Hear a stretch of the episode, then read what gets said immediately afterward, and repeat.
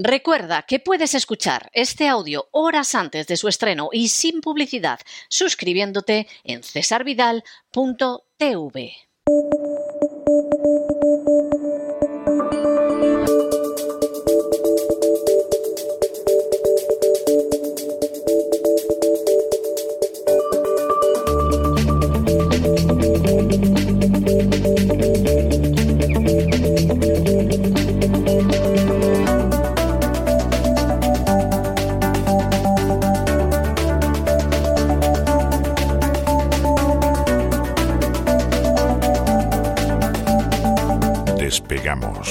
Con Lorenzo Ramírez. Corremos raudos y veloces hacia nuestro avión, atravesamos el umbral, nos tiramos en plancha sobre los asientos, nos abrochamos los cinturones, despegamos y nos vamos elevando por los aires hasta alcanzar nuestra altura y nuestra velocidad de crucero. A mi lado, don Lorenzo, yo no sé qué lleva usted en esa tartera, pero despide un hedor a podrido que, que no sé, no sé de qué va a ir el, el gran reseteo este fin de semana, si del queso camembert, de cabrales o del estiércol directamente, pero la peste es insoportable. Menos mal, menos mal que hoy el despegamos es la versión abreviada, porque esto no hay quien lo aguante una hora, don Lorenzo, se lo advierto, no lo repita. Buenas noches. Buenas noches, don César. Creo que me he equivocado, que creía que había cogido las croquetas de mi madre, pero. No, pero no, que va, que va, que peste, que peste. Va a ser Dios. que no, va a ser que no. Lo que pasa es que ya, ya estamos ya con las ventanillas cerradas y ya está la pista de despegue preparada. Con lo cual, bueno, ahora abrimos un poquito por detrás y si no llamamos a un, a un caza de estos rusos, ¿no? De estos que escupen cositas y nos lo Bueno, quita de en medio. Que en me han momento, dicho ¿no? que lo de escupir de esa manera para derribar el dron, bueno, el tipo tiene que ser, pero auténticamente un maestro de la pista, por lo que me han contado. El vídeo que ha hecho público el Pentágono es más falso que un euro de madera. Así se lo digo, lo publiqué el otro día en redes sociales para ver si creaba un poquito de hype, para ver si el personal entraba al trapo.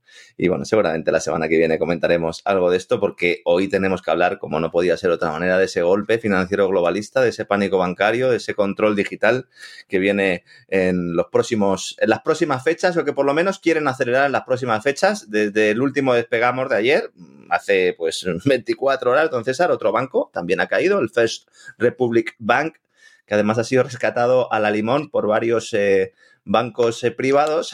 es que esto es muy gracioso. Esto Llama es tremendo, sí. Llama Jamie Dillon de JP Morgan a Janet Yellen y le dice, oye Janet, hay que hacer algo con esto. dice, bueno, ¿Qué no pasa os aquí? preocupéis. Va a meter cada uno un poquito de dinero, cogéis los depósitos de vuestros clientes, eso sí, porque vuestro no vais a cogerlo. Y entonces vais a meter cada uno unos milloncejos ahí en el First Republic y así pues ya no hay crisis de liquidez, ¿no? Evidentemente el mercado no se ha creído esto, vuelve a caer en la preapertura, ahora mismo está cayendo prácticamente más de un 20%, Credit Suisse también está cayendo a plomo, después de que UBS haya dicho que no se quiere hacer cargo del marrón, evidentemente esto es así. El Banco Central Europeo que ayer eh, tiene la reunión de tipos de interés y dice que no nos preocupemos, que no hay ningún tipo de crisis bancaria y que no hay ningún tipo de riesgo. Y esta mañana reunión de urgencia del Banco Central Europeo, que se han convertido estos señores en una parodia de sí mismos, porque convocan por sorpresa una reunión para analizar las turbulencias financieras, esas que ayer parecía que no existían. Y mientras tanto, la Casa Blanca, el Tesoro y la Fed siguiendo eh, lanzando ese mensaje de que no hay crisis financiera mientras los bancos estadounidenses acuden en masa a la ventanilla del Banco Central para pedir 165 mil millones de dólares, que es el dato, el último dato. Seguramente ya habrá crecido en, los próximos, en, las, en las últimas horas, porque esto es una información que salía en Bloomberg esta misma mañana.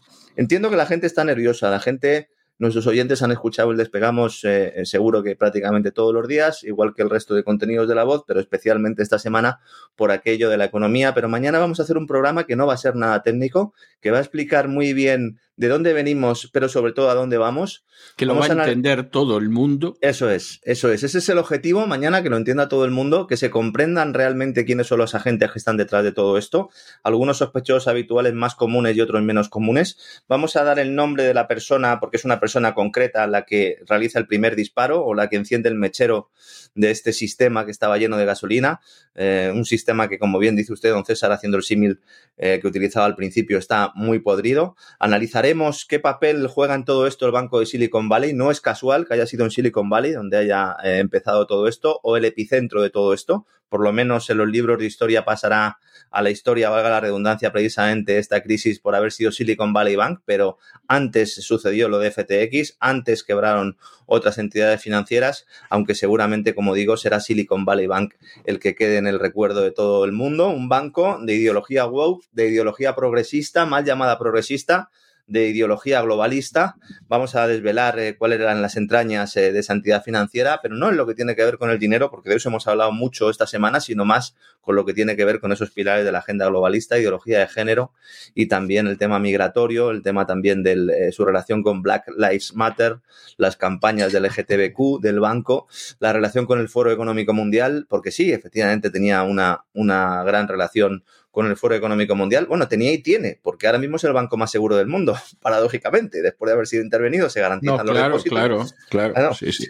Ya Yellen ha salido esta mañana y ha dicho que eso de que todos los depósitos de todo el sistema financiero esté garantizado, que no, que ellos solo van a garantizar de los grandes, de los que sean sistémicos, con lo cual ya se ha montado el lío y analizaremos en qué consiste ese reseteo monetario, del cual hemos dado algunas claves en algunos otros programas a lo largo de los últimos años, pero que yo creo que hay que hacer un, buen resumen, sobre todo en la parte final, y explicar cuál es el, proyecto, el programa de la Reserva Federal. Empieza en julio con su FedNow, con su primer eh, del sistema eh, actual al sistema futuro, es el sistema de las divisas digitales de banca central. Ya hablaremos luego también un poquito si hay alternativa, porque la hay no solo en materia de criptodivisas, hay mucha gente que considera que esa es la única alternativa, sino que a lo mejor tenemos que mirar a Asia, tenemos que mirar a China, porque a lo mejor su divisa digital está respaldada por una materia prima y puede dar al traste con estos planes de los globalistas. Así que vamos a hablar también de geopolítica. Va a haber un poquito de todo, don César, y yo creo que es un programa que todo aquel que quiera enterarse de lo que ha pasado y sobre todo, insisto,